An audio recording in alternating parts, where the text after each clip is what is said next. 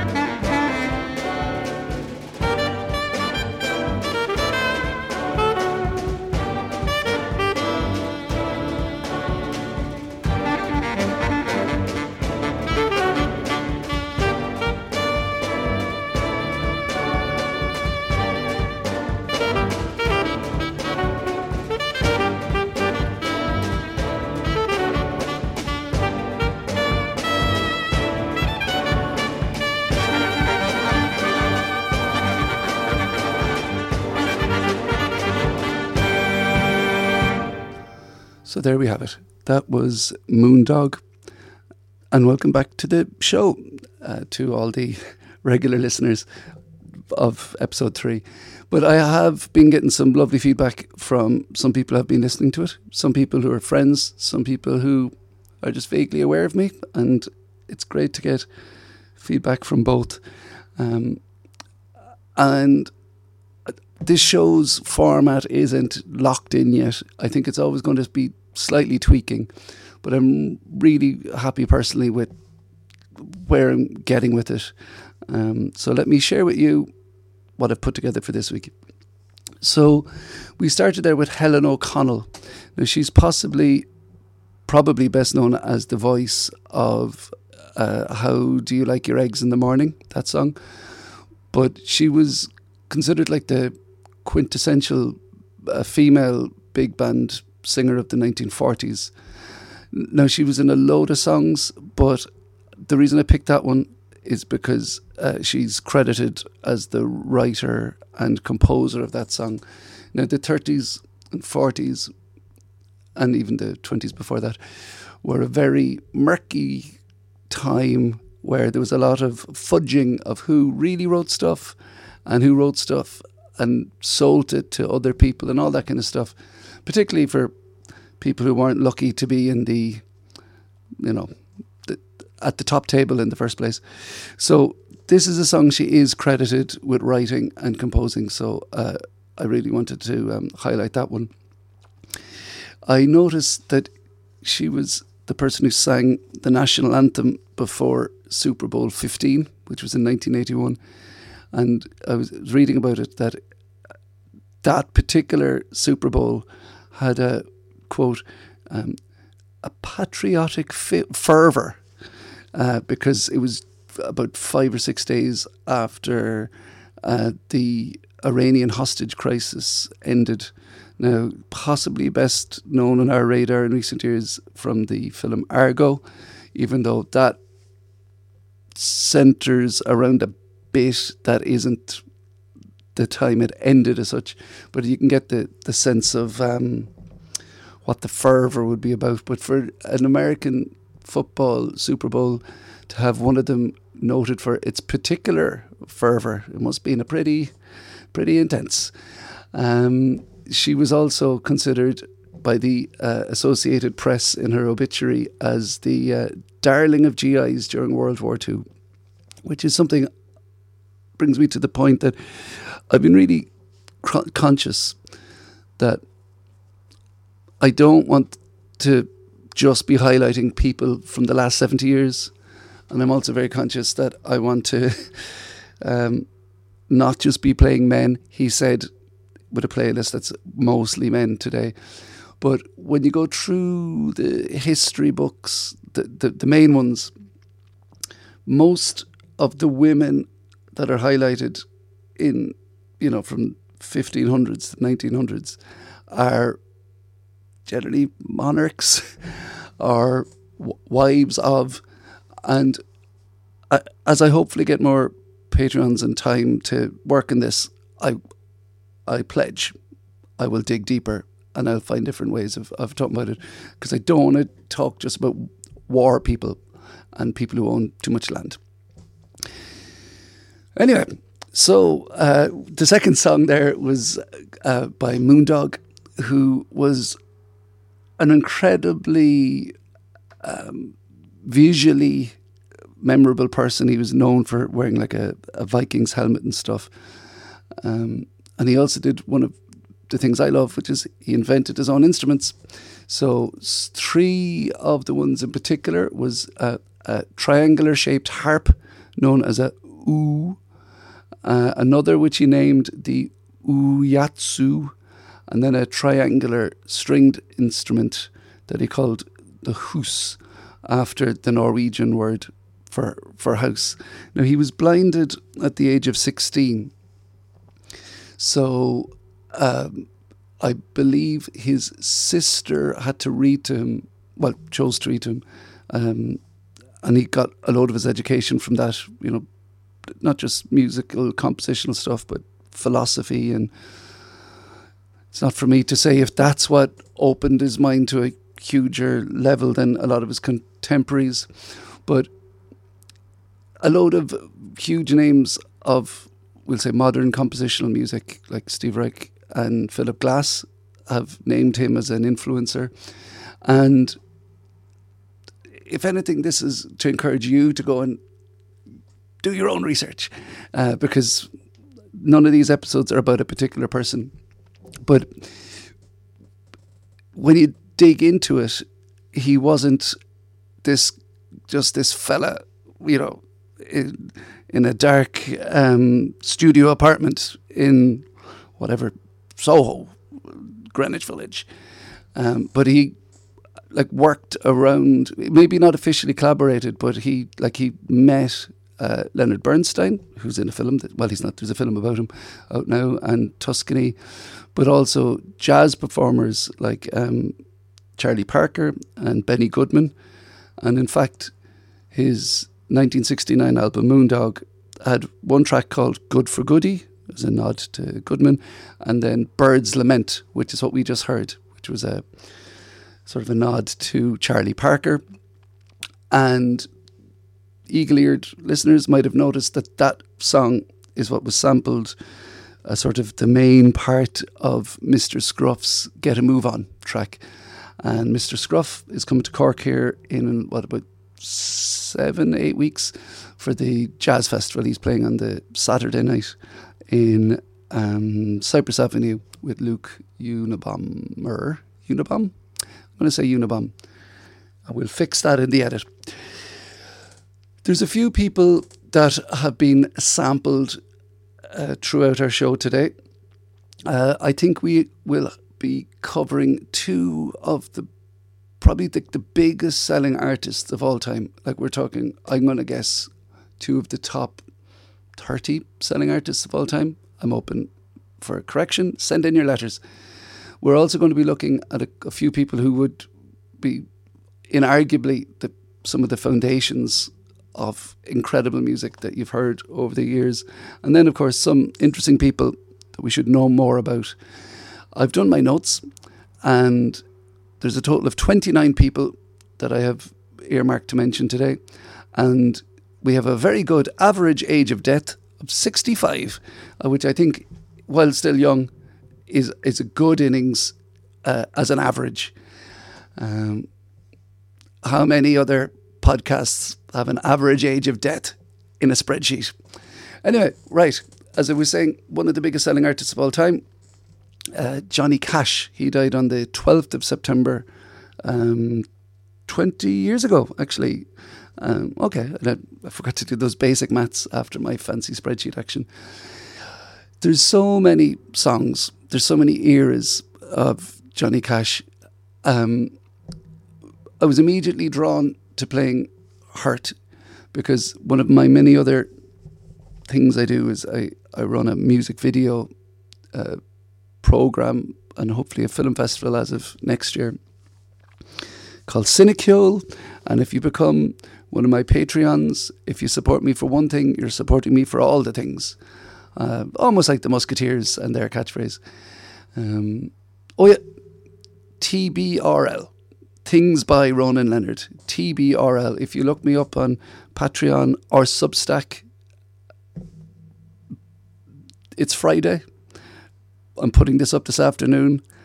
Hopefully by this evening, there'll be more and more content up there. I'm not charging anybody for anything yet, but these are, I have to get the word out there. So TBRL. But anyway, back to Johnny Cash. So Hurt, which is, oh, I'd love to do a podcast just about that video, because Johnny Cash had a life that was so documented. And that music video, if you haven't seen it, pause the show and listen to it now, featured so much archival footage of him in various guises. And it was shot in the House of Cash, which was a museum full of his and his wife, June Carter Cash's, well, their memorabilia was like a folk history of a certain era of America. And that house burnt down, I think, 7 or 8 years after they made the video. He said, checking, 2007, it was burnt down. So yeah, about 10 years after the Hurt video was made.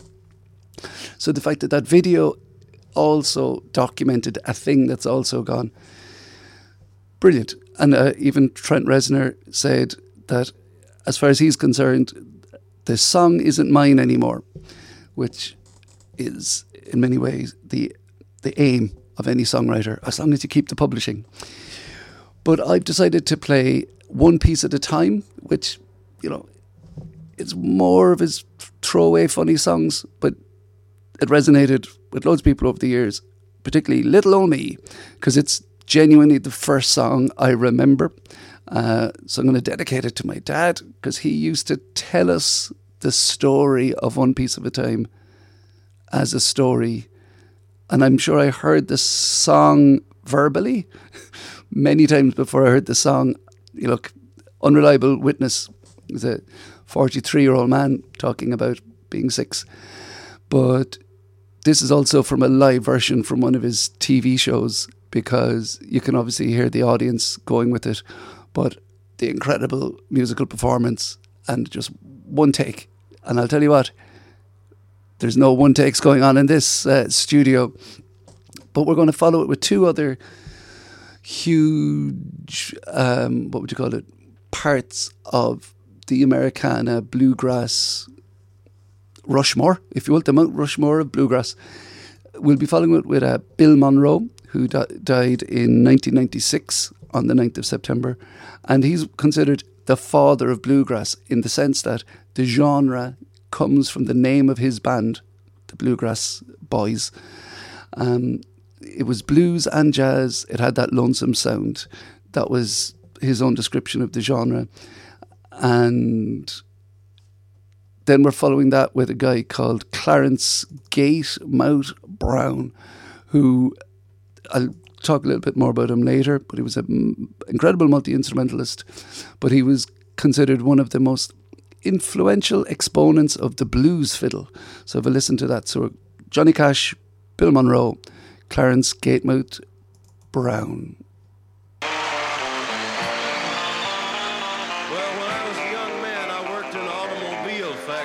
Michigan, and I didn't ever do this, but even back then I thought about it, and we talked about it from time to time. Well, I left Kentucky back in 49 and went to Detroit working on assembly line. The first year they had me putting wheels on Cadillacs. Every day I'd watch them beauties roll by, and sometimes I'd hang my head and cry. Always wanted me one that was long and black. One day I devised myself a plan that should be the envy of most any man. I'd sneak it out of there in a lunchbox in my hand. Now getting caught meant getting fired, but I figured to have it all by the time I retired. Have me a car worth at least $100,000. I'd get it one piece at a time, and it wouldn't cost me a dime. You'll know it's me when I come through your town.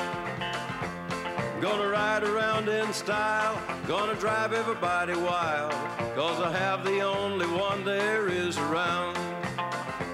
Well, the very next day when I checked in with my big lunchbox and help from my friends, I left that day with a lunchbox full of gears. I never considered myself a thief, but GM wouldn't miss just one little piece, especially if I strung it out over several years. Well, the first day I got me a fuel pump, the next day I got me an engine and a trunk, then I got me a transmission and all the chrome. The little things I could get in my big lunchbox, like nuts and bolts and all four shocks, the big stuff I snuck out in my buddy's mobile home. Well, up to now my plan went all right till we tried to put it all together one night, and that's when I noticed that something was definitely wrong. The transmission was a 53 and the motor turned out to be a 73. When we tried to put in the bolts, all the holes were gone. So we drilled it out so that it would fit, and with a little bit of help from an adapter kit, had that engine running just like a song. The headlights was another sight. We had two on the left and one on the right, but when I pulled out the switch, all three of them come on. The back end looked kind of funny too, but we put it together, and when we got through, that's when I noticed that we only had one tail fin. About that time, my wife walked out, and I could see in her eyes that she had her doubts, but she opened the door and said, "Honey, take me for a spin." So we went uptown just to get the tags, and I headed her right on down Main Drag. You could hear everybody laughing for blocks around. But up there at the courthouse, they didn't laugh, 'cause to type it up, it took the whole staff. And when they got through, the title weighed 60 pounds. I got it one piece at a time, and it didn't cost me a dime. You'll know it's miss me when I come through your town. I'm gonna ride around in style, gonna drive everybody wild, 'cause I have the only one there is around. I got it one piece at a time, and it didn't cost me a dime. You'll know it's me when I come through your town. Gonna ride around in style, gonna drive everybody wild, 'cause I have the only one there is around. Yeah, Red Rider, this is the Cottonmouth and the Psycho Billy Cadillac, come on. Negatory on the cost of this machine there, Red Rider. You might say I just went up to the factory there and picked it up. It's cheaper that way.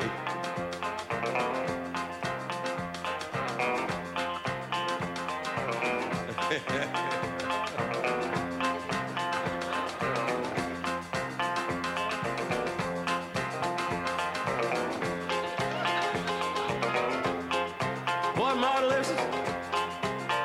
Well, it's a 49, 50, 51, 52, 53, 54, 55, 56, 57, 58, 59 automobile.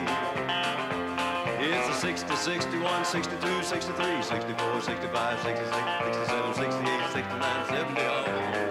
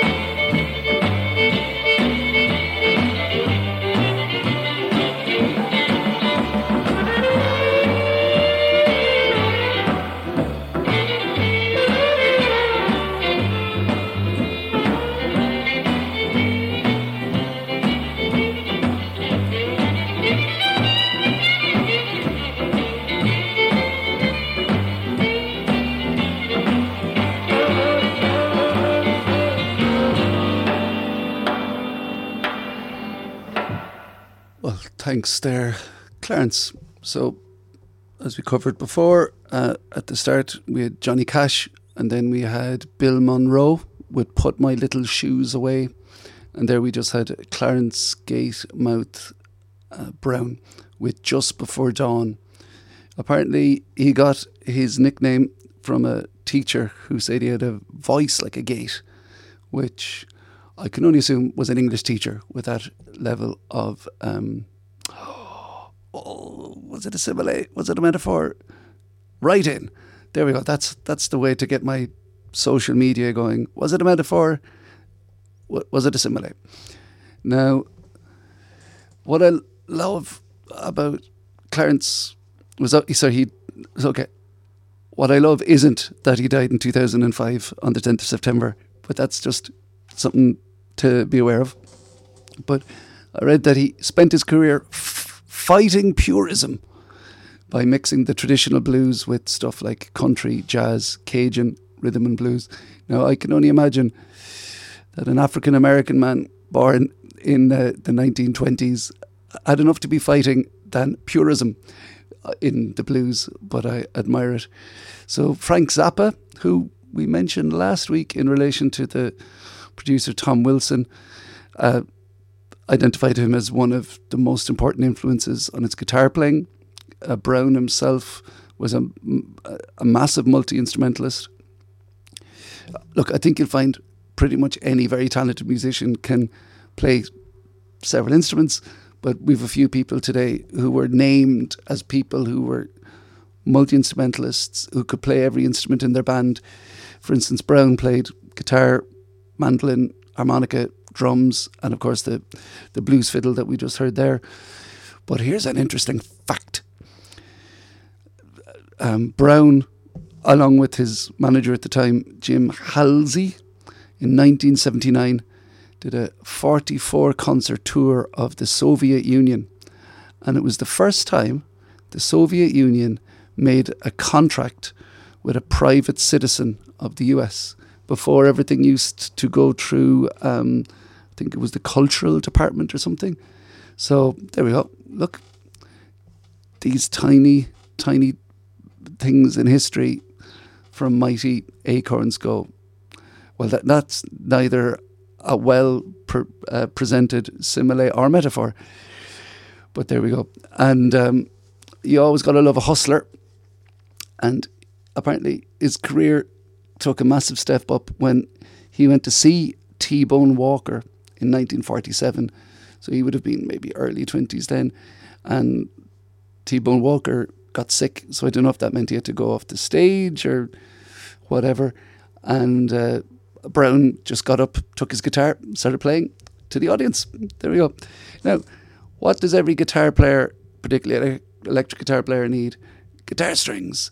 So happy Death Day to Ernie Ball. 2004 he died on the 9th of September. So Ernie Ball is, well, an entrepreneur and musician, and he's the guy who developed Ernie Ball guitar strings. Now, apparently, first he approached Fender about the G string. He wanted to, let me get this right.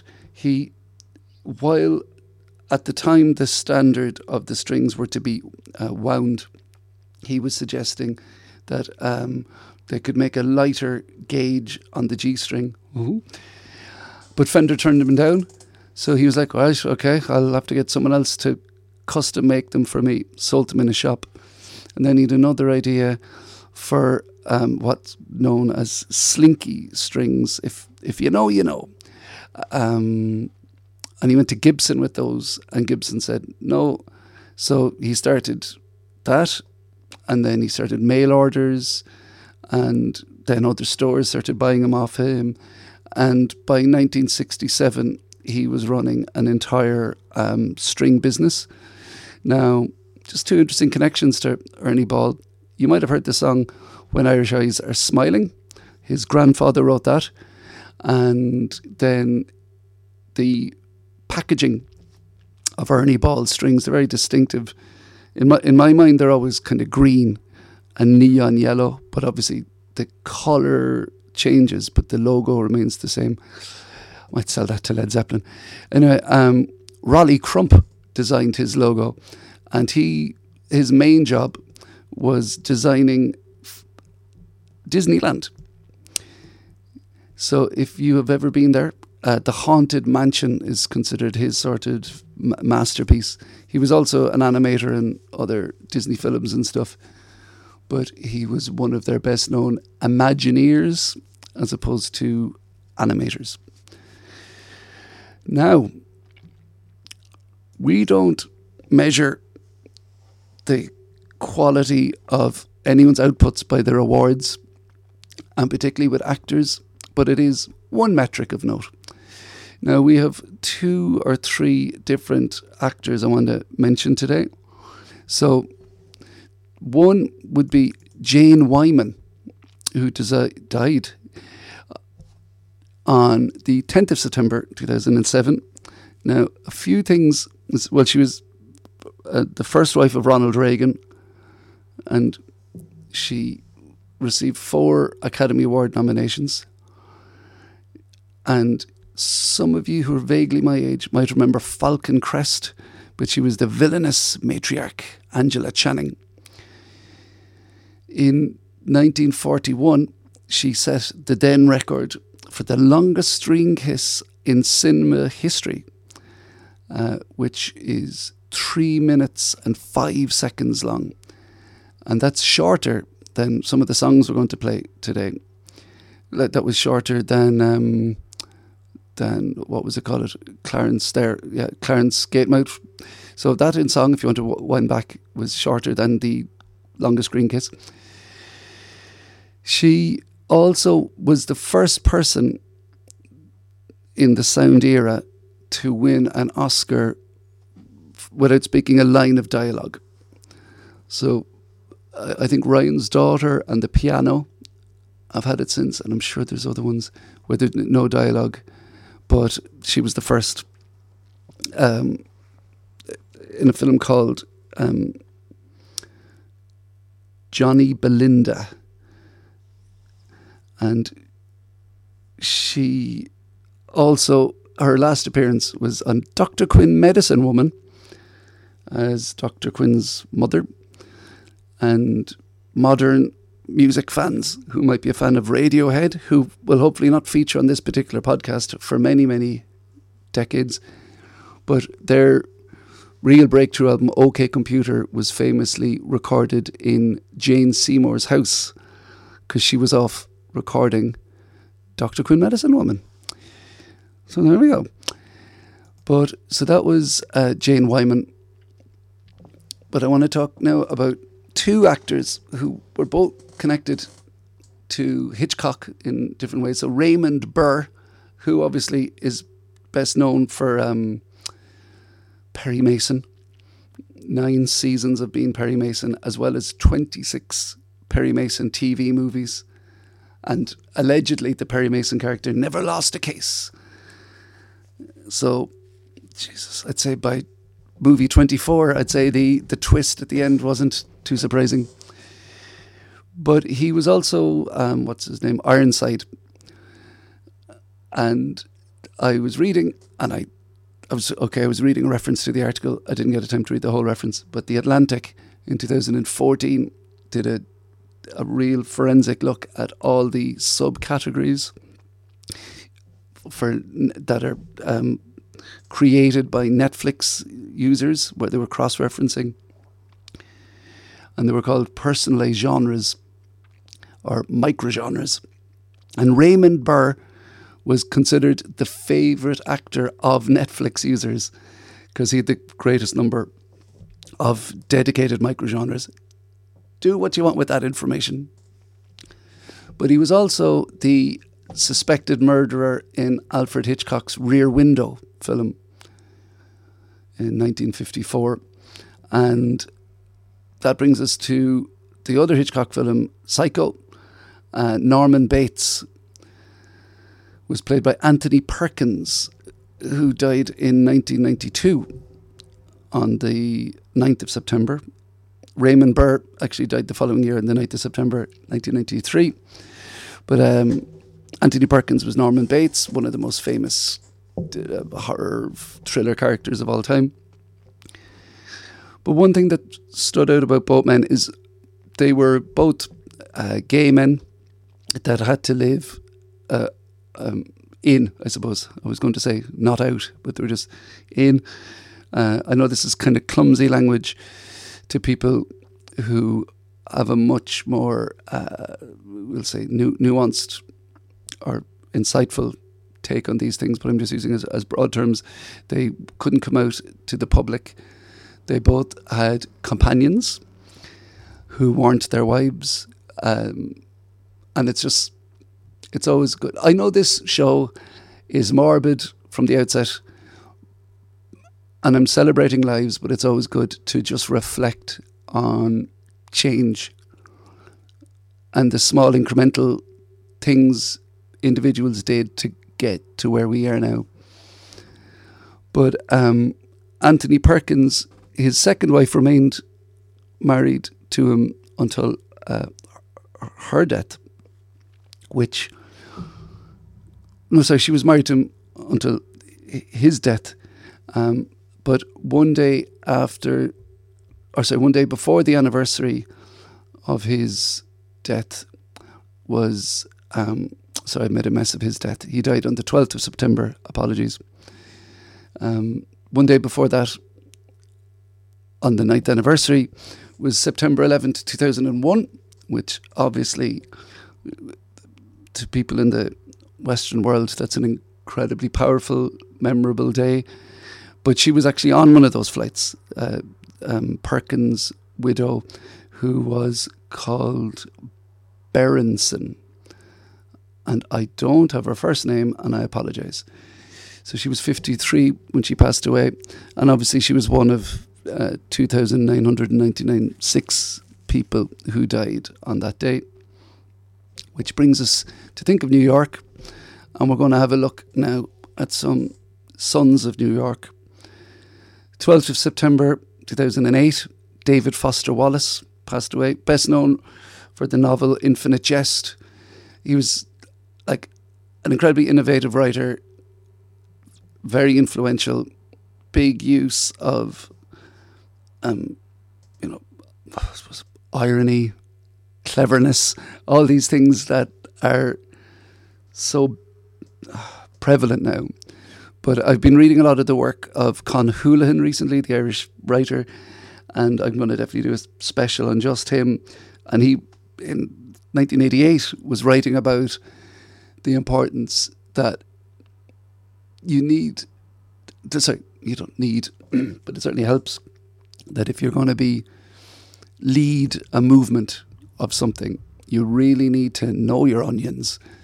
So David Foster Wallace didn't just start writing in a vacuum. He was incredibly learned. He became a professor, definitely a lecturer, maybe a professor as well. So he was also renowned as an essay writer. So some of the things he wrote about David Lynch for Premiere magazine. He wrote about the movie special effects industry for Waterstones magazine, the Maine Lobster Festival for Gourmet magazine, and tennis, the US Open for Tennis magazine. And for Rolling Stone, he wrote two hugely regarded essays. One was covering John McCain's presidential campaign in the year 2000, and also then he wrote one about the effects of September 11th attacks in the Midwest of the States. So I'll be posting a link to all that on my socials. So that's David Foster Wallace. He died 2008. I was giving causes of death, and I was talking with someone, and I still can't decide, and I'd love your feedback, that maybe we shouldn't be always talking about how they died or why they died or what caused their death, because once again, that's not really celebrating their life. So I think over the next few episodes, I'm going to vacillate between the two until I finally find a consensus. Another son of New York, and I would estimate probably met David Foster Wallace several occasions because they would have been running mates, was Jim Carroll, who died in 2009. And we're going to be playing his best known song, which is People Who Died. And it featured on the soundtrack of the Basketball Diaries, the Leonardo DiCaprio film, which was based on his own work called The Basketball Diaries, which was published in 1978. Incredibly interesting man, very storied. He had a lot of trauma in his life, but he made incredible work as well. And I don't know where the balance is on that. But this is People Who Died by the Jim Carroll Band, and we'll follow it with another incredibly famous New York musician.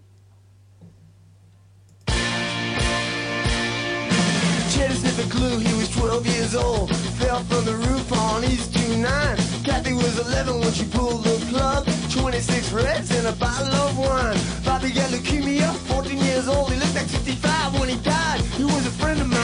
Those are people who died, died. Those are people who died, died. Those are people who died, died. Those are people who died, died. They were all my friends that you died. Kirby pushed Tony from the boys' club roof. Tony thought that his rage was just some goof, but Herbie sure gave Tony some bitchin' proof. And Herbie said, Tony, can you fly? But Tony couldn't fly, Tony died. Those are people who died, died. Those are people who died, died. Those are people who died, died. Those are people who died, died. They're all my friends and they died. Brian got busted on a narco rap. He beat the rap by ratting on some bikers. He said, hey, I know it's dangerous, but it sure beats Rikers. But the next day he got offed by the very same bikers. Those are people who died, died. Those are people who died, died. Those are people who died, died. Those are people who died, died. All my friends and went and died.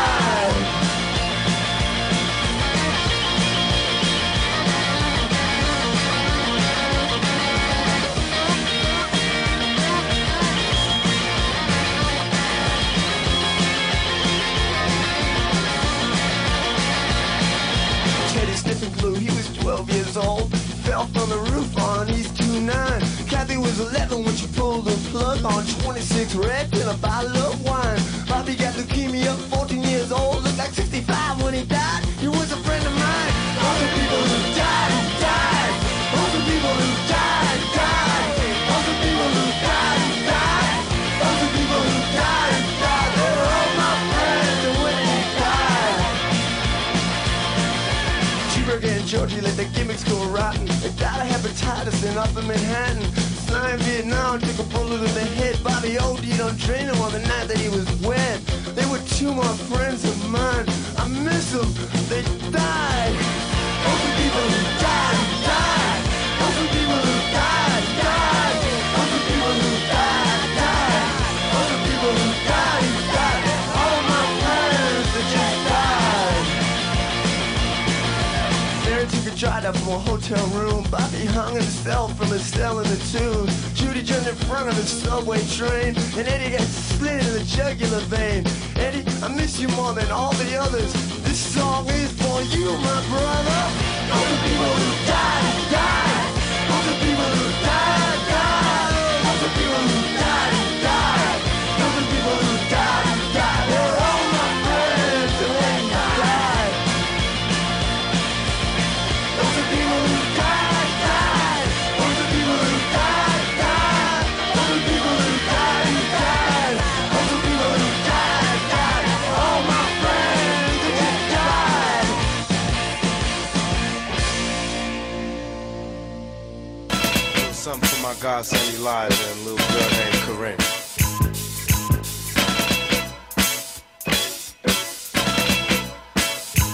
Some say the blacker the better, the sweeter the juice. I say the darker the flesh and the deeper the roots. I give a holler to my sisters on welfare, Tupac kids, if don't nobody else care. And I know they like to beat you down a lot when you come around.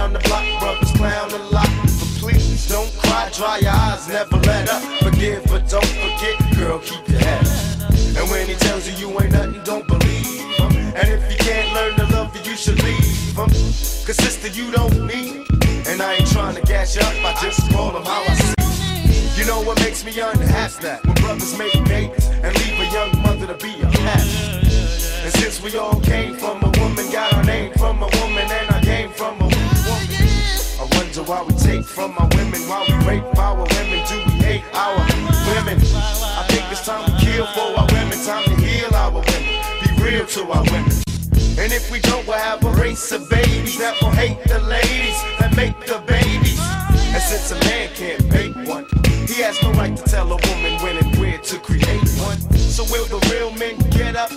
I know you're fed up, ladies, but keep your head up. Ooh, child, things are gonna get easy. Keep your head up. Ooh, child, things will get brighter. Oh, oh, keep your head up. Ooh, child, things are gonna get easy. Keep your head up. Ooh, child, things will get brighter. Hey yo, I remember Marvin Gaye used to sing to me. He had me feeling like black was the thing to be. And suddenly the ghetto didn't seem so tough. And though we had it rough, we always had enough. I huffed and puffed about my curfew and broke the rules. Run with the local crew and had a smoke or two.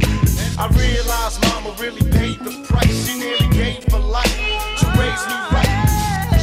And all I had to give her was my pipe dream of how I rock the mic and make it to the right screen. I'm trying to make a dollar out of 15 cents. It's hard to be I'm heading for the pen. I try to find my friends, but they're blowing in the wind. Last night, my buddy lost his whole family. It's gonna take the man in me to conquer this insanity. It seems the rain will never let up. I try to keep my head up and still keep from getting wetter. You know it's funny when it rains and pours. They got money for wars, but can't feed the poor. Said it ain't no hope for the youth, and the truth is it ain't no hope for the future. And then they wonder why we crazy. I blame my mother for turning my brother into a crack baby. We ain't meant to survive, cause it's a setup. And even though you're fed up, you gotta be your head up.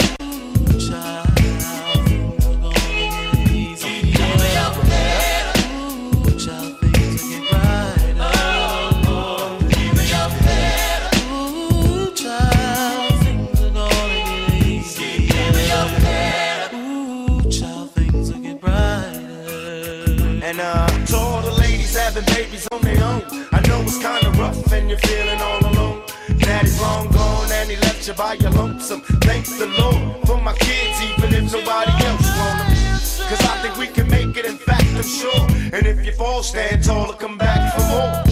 Cause ain't nothing worse than when your son wants to know why his daddy don't love him no more. You can't complain you was dealt this hell of a hand without a man feeling helpless. Because there's too many things for you to inside, but outside you look convinced. While the tears is rolling down your cheek, you're steady hoping things don't all fall this week. Cause if it did, you couldn't take it. And don't blame me, I was given this world, I didn't make it. And now my son's getting older and older and cold from having the world on his shoulders. While the rich kids are driving Benz and still trying to hold on to surviving friends. And it's crazy, it seems they'll never let up. Got to keep your head up.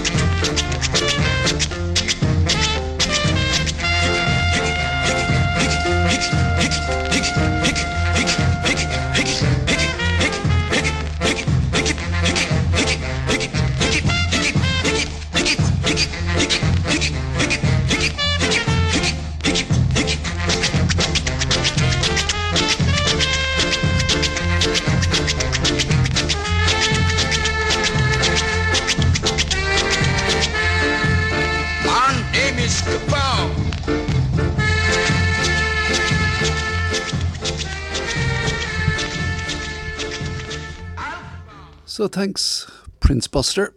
So we had Jim Carroll there with People Who Died and Tupac with Keep Your Head Up. He died on the 13th of September 1996. And we followed that up with Al Capone by Prince Buster. Al Capone, another boy from New York. But speaking more about Tupac there, between him and Johnny Cash, they're the two heavyweights of today's episode. And in many ways, I don't need to talk about them because I'm pretty sure if you've come to the podcast, you know about Tupac and Johnny Cash by now. More than 75 million records sold for Tupac. And look, I know there was violence in his life, but it's not for me to decide about anyone. And if we kind of go with the totality of people's lives, he said and stood for more positive than negative. Says me, who has not listened to every bit of his back catalogue. And he's a perfect case in point of something that really irks me, which is posthumous releases. He has 6 albums that were released posthumously and only 4 prehumously, just like when he was alive. But he was a star when he was shot. Unless, of course, you don't think he's dead.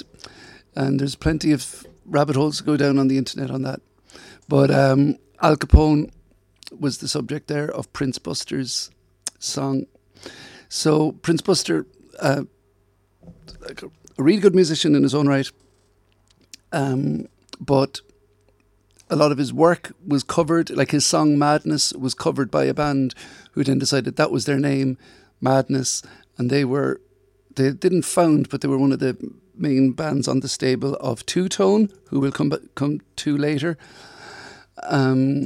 Prince Buster himself,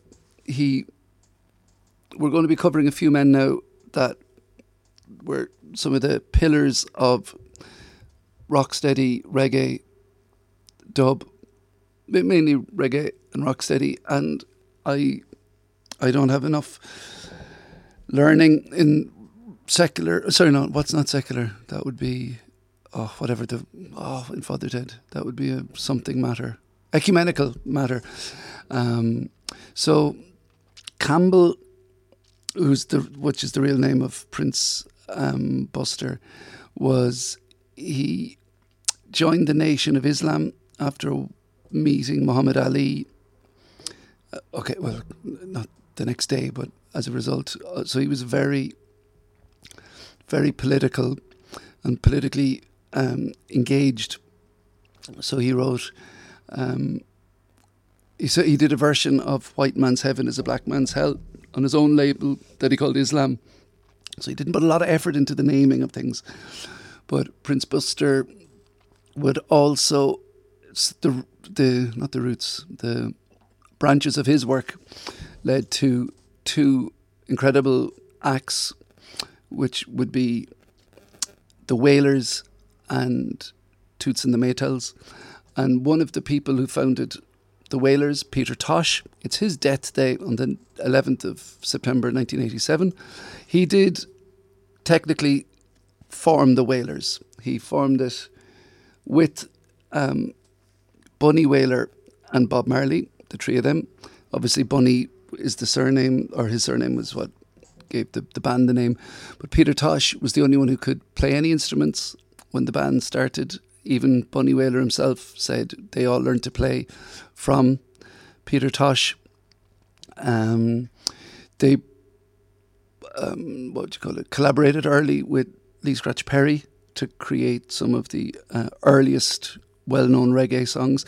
To jump over to Toots and the Maytals, their song, which was called, I have that written down somewhere, Do the Reggae, is where reggae got its name from. They spelled it Reggay, I think. So these 2 bands were so linked at the start. And I note that in a book that was released in 1981 about the rock albums of the 70s said, a quick way to explain the Maytals is to say in reggae, they're the Beatles to the Wailers, Rolling Stones. But Toots Hibbert, who died on the 11th of September 2020, who was the former, the guy who formed Toots and the Maytals, was described as the nearest thing to Otis Redding left on the planet. He transforms do, re, mi, fa, sol, la, ti, do into joyful noise. So Hibbert was a multi-instrumentalist. He played everything used in the band himself. But obviously back then the idea of multi-track recording would have been a lot lesser, so they would have had full bands. Jumping back to Peter Tosh, he wrote a lot of the signature songs.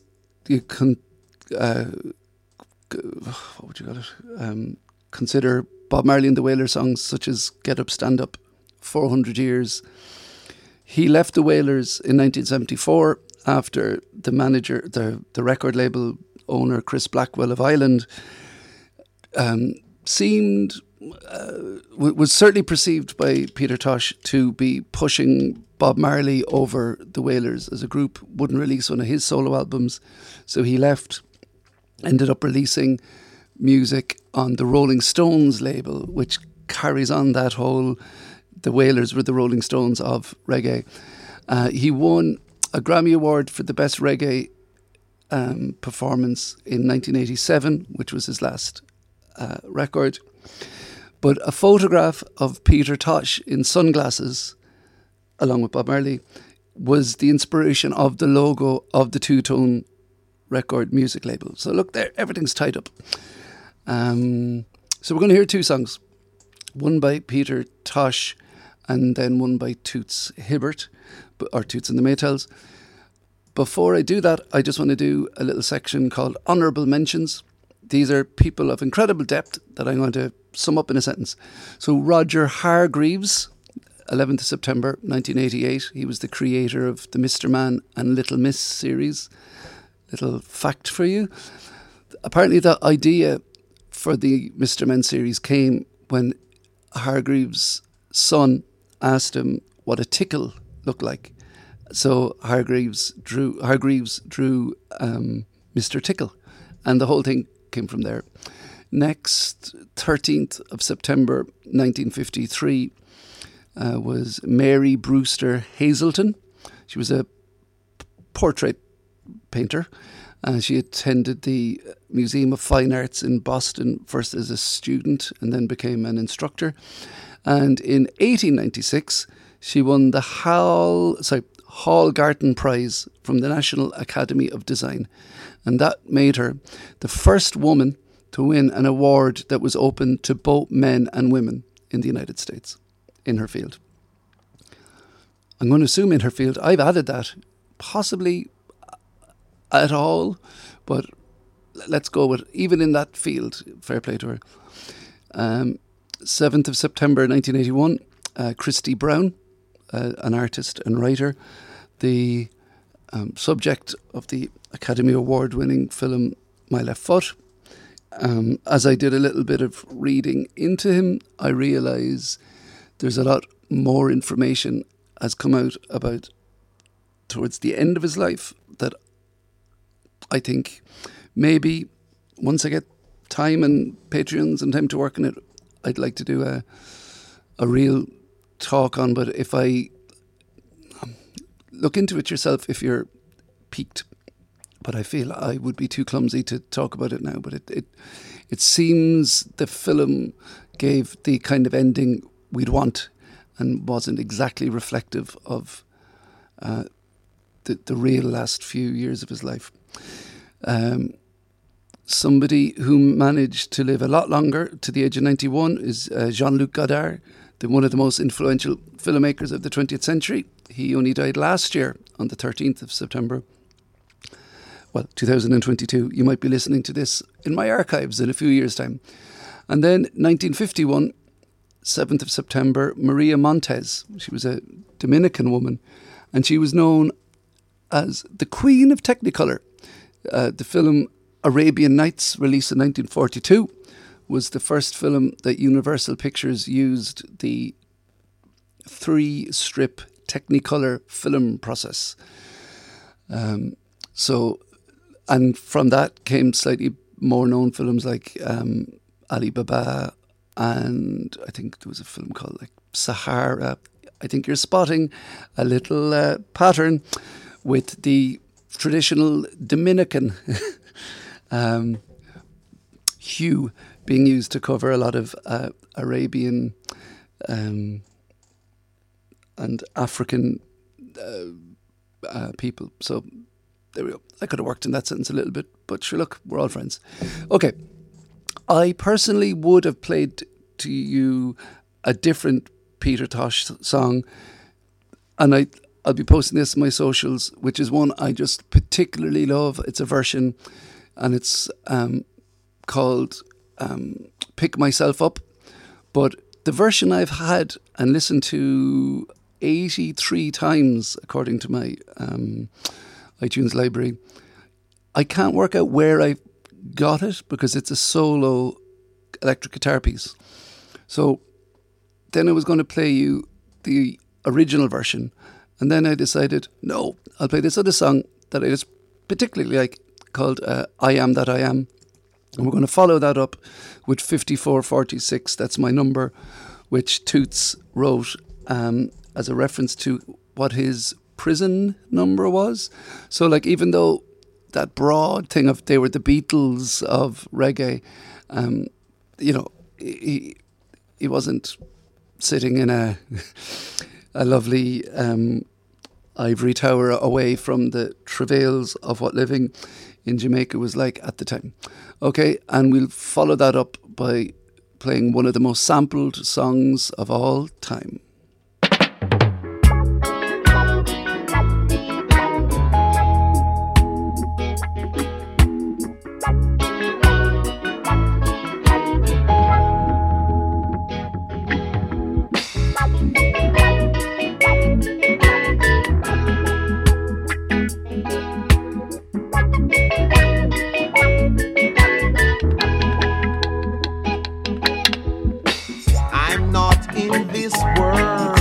To live up to your expectations, neither are you here to live up to mine. Yeah, I don't owe no one, no obligation. No one owe me none, so everything is fine, fine. I said I am that I am, I am, I am, I am. I am that I am, I am, I am, I am. I am that I am, I am, I am, I am. I am that I am, I am, I am. Don't underestimate my ability. Don't definitely my character. Don't belittle my authority. It's time you recognize my quality. I said I am that I am, I am, I am, I am. I am that I am, I am, I am, I am. I said I am that I am, I am, I am, I am. I am that I am, I am, I am. Learn to love your brother. Don't covet your neighbor. Flee from the city. It's getting shitty. It is full of autocrity. I said I am that I am, I am, I am, I am.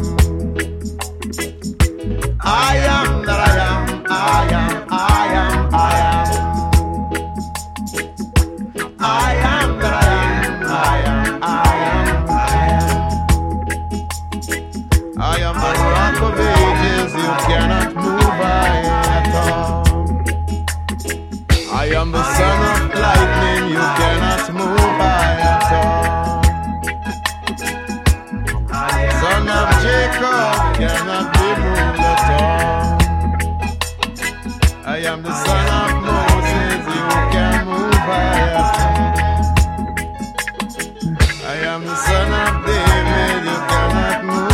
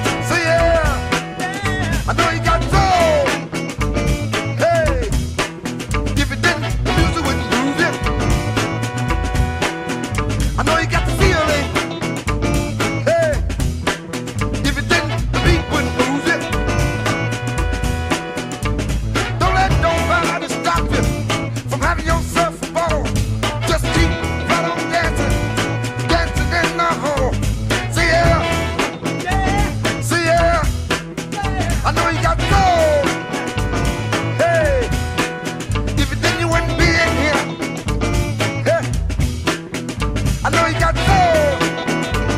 Yeah. If it didn't, you wouldn't be in here. I know you got more. If it didn't, the music wouldn't move you. I know you got the feeling.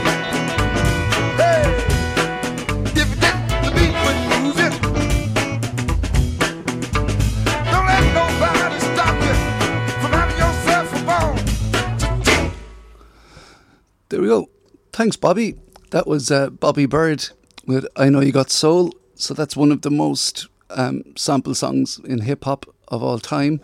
What did I play earlier? Oh, I played the song that was sampled by Mr. Scruff called Bird's Lament. And even 5446, that's my number, has been sampled many times. But I Know You Got Soul is one of the most sampled ones. There's a great website called whosampled.com if you want to look to cross-reference any song. But so I Know You Got Soul, Get Up, I Feel Like Being a Sex Machine, two songs that Bobby Bird wrote that were, well, I'm going to use that sampled word again. He was the founder of a band called The Flames, who were credited with discovering a singer who needed a band called James Brown, and they had a symbiotic relationship from there on that definitely was not always... They didn't always work together, I'll put it like that. But he was a band leader, a funk singer, soul singer himself. He was like, I'm going to throw out the word, midwife of getting rhythm and blues from the... you know, the rhythm and blues as it came out from blues and moved into funk. That was one of his real, his footprint was, well, not his footprint, his, both his funky feet prints and both his funky handprints. Great chap. Sorry, I don't know anything about his personal life, so I'm going to strike that from the record. But I'm not trying to imply anything either. So he died when he was 73 in 2007 on the 12th of September. But another place you would have heard I Know You Got Soul a lot was Soccer AM on Sky One on Saturday mornings. Used that a lot for different highlight reels and stuff. I think they used it in the Techers one a lot. But anyway, so let's have a look at Sports Corner of Dead Cool. 10th of September 1985, Jock Stein died. Most connected with Celtic Football Club. He was the manager when they won the European Cup. And famously, they were the first team in Britain to win the European Cup. But the entire team were born within 30 miles of, well, Glasgow. I don't know if it was the exact stadium. I know it's been Chinese whispered into. Everyone could see the stadium for where they were born and all this kind of stuff. But look, babies don't have that good of an eyesight. There's no way they could see the stadium. But he won many, many medals and trophies. And he's also considered one of the first what would be called tracksuit managers. So like he was out on the pitch showing them ideas and tactics. And apparently, he was one of the first people to introduce the practice of using the ball in training. Before, it used to just be conditioning work for a lot of people. But one thing that, you know the way sometimes you hear a fact, but you need more facts to put the first fact into some sort of context. So Celtic Football Club were founded in 1887. And Jock Stein was the first Protestant manager they ever had. And that was in 1965. So that sounds like a huge win for sectarianism there. Nearly 80 years before their first Protestant manager. But they only had three managers between 1887 and 1965. So Willie Malley stayed there for 50 years. Then Jimmy McStay was there for 5 years, 1940 to 1945. There was a lot going on then. So I think that's why, in the opposite of nominative determinism, he left. And then Jimmy McGrory was manager for 20 years. So that was Jock Steen. Another manager closer to home is Noel Cantwell. 2005 he passed away on the 8th of September. He's from Cork. He represented Ireland in both soccer and cricket. He was from Cork, as I said. The Guardian, in his obituary, said he was tall, handsome, well-built, ever fluent and humorous. So they could have just said, from Cork, and everyone would know what they meant. He played for West Ham and Man United. He, after the Man United plane crash, he came to the fore as one of their leading players, but he left the year before the European Cup win. So it was a very emotional time. He was the captain in the first final that Man United played after the Munich air disaster, like weeks after the plane crashed. He was the captain of that team. And I don't have it saved, do I? Oh, yeah. The Essex County team saw him make 47 runs against New Zealand in a cricket game and asked him to join that county as the cricket club. And he turned him down, saying he didn't want to spend the whole year in England. Fair play, Noel. And then finally, 1999 was the passing on the 9th of September of Catfish Hunter. Now, I couldn't find a real photo of him. Catfish joke.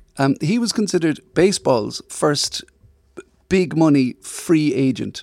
When you hear the term free agency now, and particularly in the football world, you know, the Bosman ruling, but he would have been the precedent where he was able to run down his contract and get a large payment himself. He was the highest paid player in baseball and the highest paid pitcher in history when he signed the deal. He signed a 5-year contract with the New York Yankees. And the funny thing is, so he left the A's, which is the team he fought to leave. And of the 24 teams in the division, 23 of them offered him a contract, including the A's. It was the San Francisco Giants who decided to not offer him a contract. And a little side note, I suppose, of note, in 1987, he was inaugurated into the Baseball Hall of Fame. And the standard in it is when you are put in there, your statuette or whatever, you have the club or the team you played for is kind of logo on it. But because he was linked to two teams, the A's or the Athletics or the Yankees, and he appreciated both teams and their owners, who would have been more dynastical owning at the time rather than venture capitalists. So he chose to have no logo on his cap, which is an interesting little touch. And I'm sure Naomi Klein was massively influenced. Okay, we are going to have two songs, and I'll talk to you after them. Take it away, Keith Moon.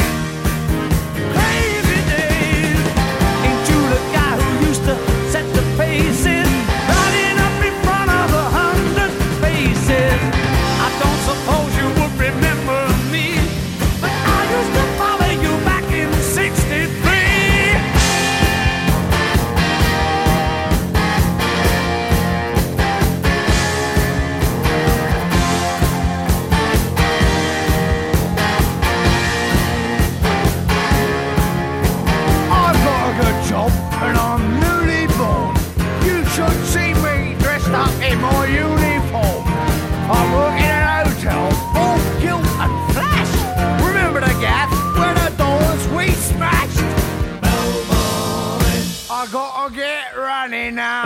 Bellboy, keep my lip buttoned down. Bellboy, carry this baggage out. Bellboy, always running at someone's bleeding ill.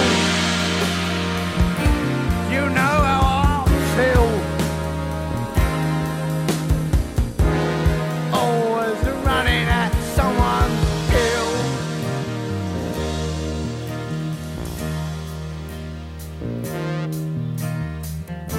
Some nights I still sleep on the beach. Remember when stars were in reach. I wander in early to work. Spend my day licking boots for my perks.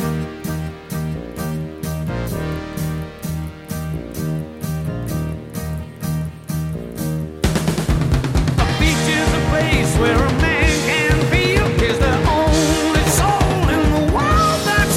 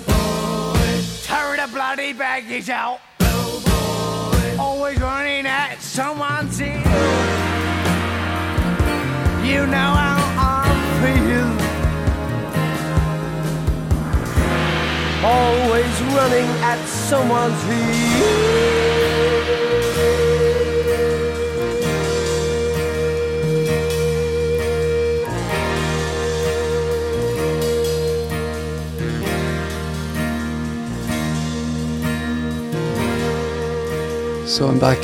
Surprise. I did say we'd have two songs, but I want to give some context there. So that was Keith Moon and The Who with Bellboy from the Quadrophenia album. And that was... Sorry, he passed away in 1978 on the 7th of September.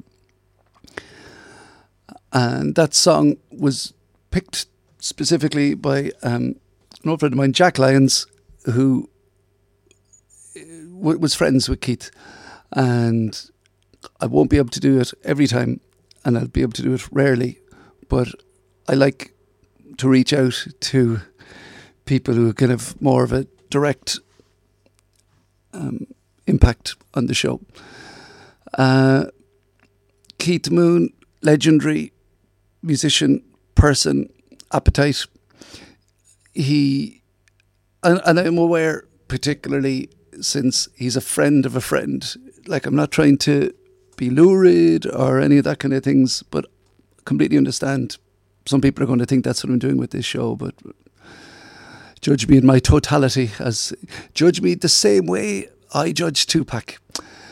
But Keith Moon passed away in the same apartment that Mama Cass Elliot passed away in from the Mamas and the Papas, and he was renting that flat by Harry Nilsson, which ties us to Derek Taylor, who died on the 8th of September, and I don't have the year.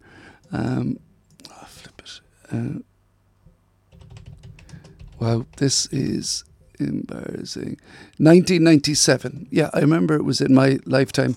So he was one of the main fifth Beatles. A lot of people came to be the fifth Beatle, but George Harrison did refer to him as one of the fifth Beatles. So Derek Taylor had a lot of different fingers in musical history. So he was a huge fan of Harry Nilsson before he made it famous at all. So when he brought out the Pandemonium Shadow Show album, Taylor apparently bought 25 copies and gave them to each one to people he thought who had a bit of clout that could help him. And those included all four Beatles, who I think in terms of clout, they've got it. I don't know why he bothered buying the other 21, but life progressed. Nilsson became good friends with John Lennon, Ringo Starr in particular, and actually produced Harry Nilsson's A Little Touch of Schmielsen in the Night. So there's a thing. But he also helped organise and publicise the Monterey Pop Festival in 1967, which was the first major American appearance by Hendrix, Ravi Shankar, Janis Joplin, Otis Redding, playing to a massive audience, and The Who, bringing us back to Keith Moon. And also, apparently, Beautiful Child, the Fleetwood Mac song written by Stevie Nicks, was apparently written about Derek Taylor. So how about that? Now, I told you last week I'm going to start a standalone sort of deep dive Dead Cool podcast, which I'm going to start next week. And it's going to be about a certain E. Windsor, whose anniversary is today. What's that? No, not Elizabeth Windsor. A woman called Edith Windsor, who passed away on the 12th of September 2017. I don't want to gloss over her. I want to really do her justice. So I'll be back to ye about that next week. But feel free to just do your own research. This is a group thing. But unlike that link I just did, which wasn't very smooth, we're going to finish with two songs. We're going to next up, we're going to have a woman called Dorothy Dandridge with a song called Smooth Operator, which isn't the song Sade worked off, even though they both sing the word smooth operator a lot. She, Dorothy Dandridge, was the first African American to be nominated for an Academy Award for Best Actress in a film called Carmen Jones. She was in the film version of Porgy and Bess, 1959 starring role. She was the first black performer to open the Empire Room at the Waldorf Astoria. So because that didn't fail, Count Basie had his, that was, the door was open for him because of that. And also in 1957, Dandridge sued a magazine called Confidential for libel because they were making up salacious details based on paparazzi photographs. She sued them and won, but isn't it great? 73 years later, because the event happened in 1950, that isn't happening anymore, where stuff is made up based on photographs with no context. And then we're going to finish with a song by Warren Zevon, who died on the 7th of December 2003. And obviously best known for Werewolves of London and maybe Roland the Headless Gunner. But I'm going to play to you a song called Keep Me In Your Heart.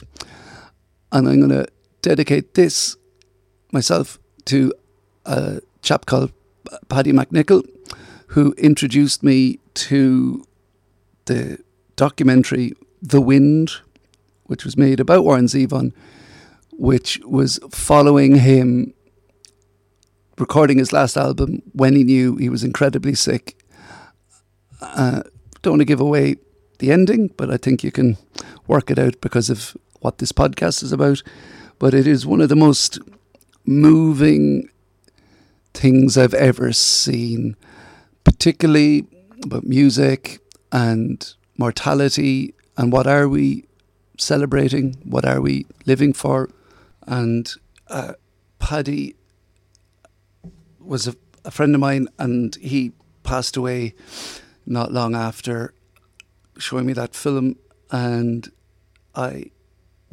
he ran a fantastic music venue called Connolly's of Lepp, which is continuing to be run by his family. I personally recorded an album there.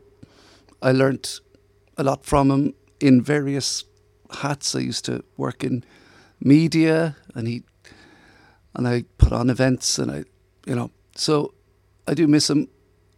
He was a great chap with a good wit and a sharp wit when it was needed. But he showed me this, and it was brilliant. So that's Keep Me In Your Heart by Warren Zevon. But first of all, we have Dorothy with Smooth Operator, then Keep Me In Your Heart. I'll hopefully see you next week, and enjoy every sandwich.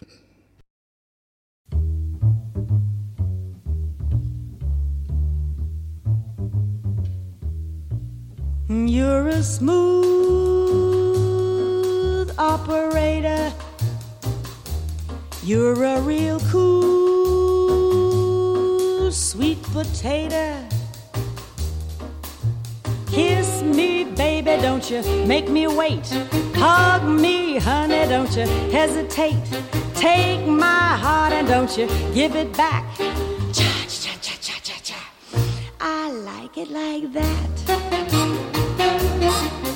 You're a smooth operator. You're a real gone alligator. Oh, tell me, baby, what you gonna do? You got me sighing and wishing for you, but I'm here to tell you one natural fact. I like it like that. You got me yearning, burning with desire. You set my heart and soul afire. You drive me wild, you make me shout. Oh, mercy, Mr. Percy, now cut that out. You're a smooth operator. Oh, you're the end, but you're greater.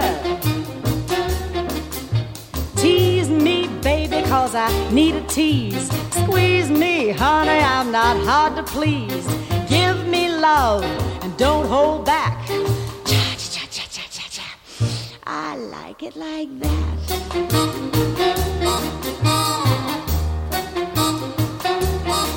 You got me flying high as I can be. I don't know what you're doing to me. You got me on cloud nine, but I don't care. What the folks are doing way down there. You're a smooth navigator. You're a real cool calculator. Oh, love me, baby, till my toenails curl. I'm so glad just to be your girl. I'd be happy in a one-room flat. I like it like that.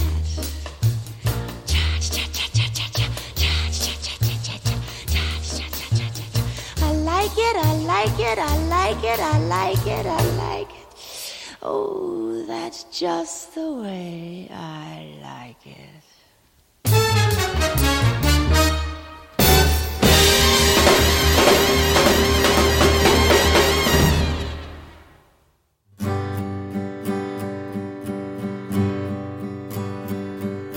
Shadows are falling and I'm running out of breath. Keep me in your heart for a while. If I leave you, it doesn't mean I love you any less. Keep me in your heart for a while.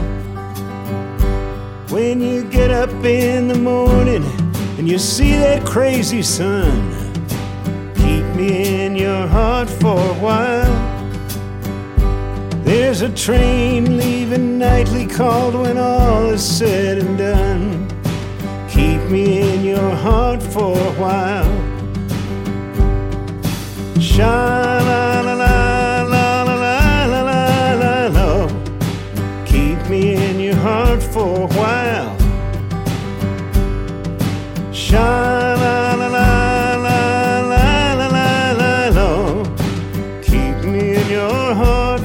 a while. Sometimes when you're doing simple things around the house, maybe you'll think of me and smile. You know I'm tied to you like the buttons on your blouse. Keep me in your heart for a while. Hold me in your thoughts, take me to your dreams, touch me as I fall into view.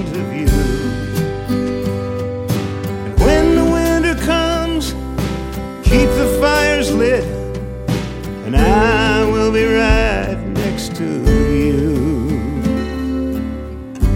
Engine drivers headed north to Pleasant Street. Keep me in your heart for a while. These wheels keep turning, but they're running out of steam. Keep me in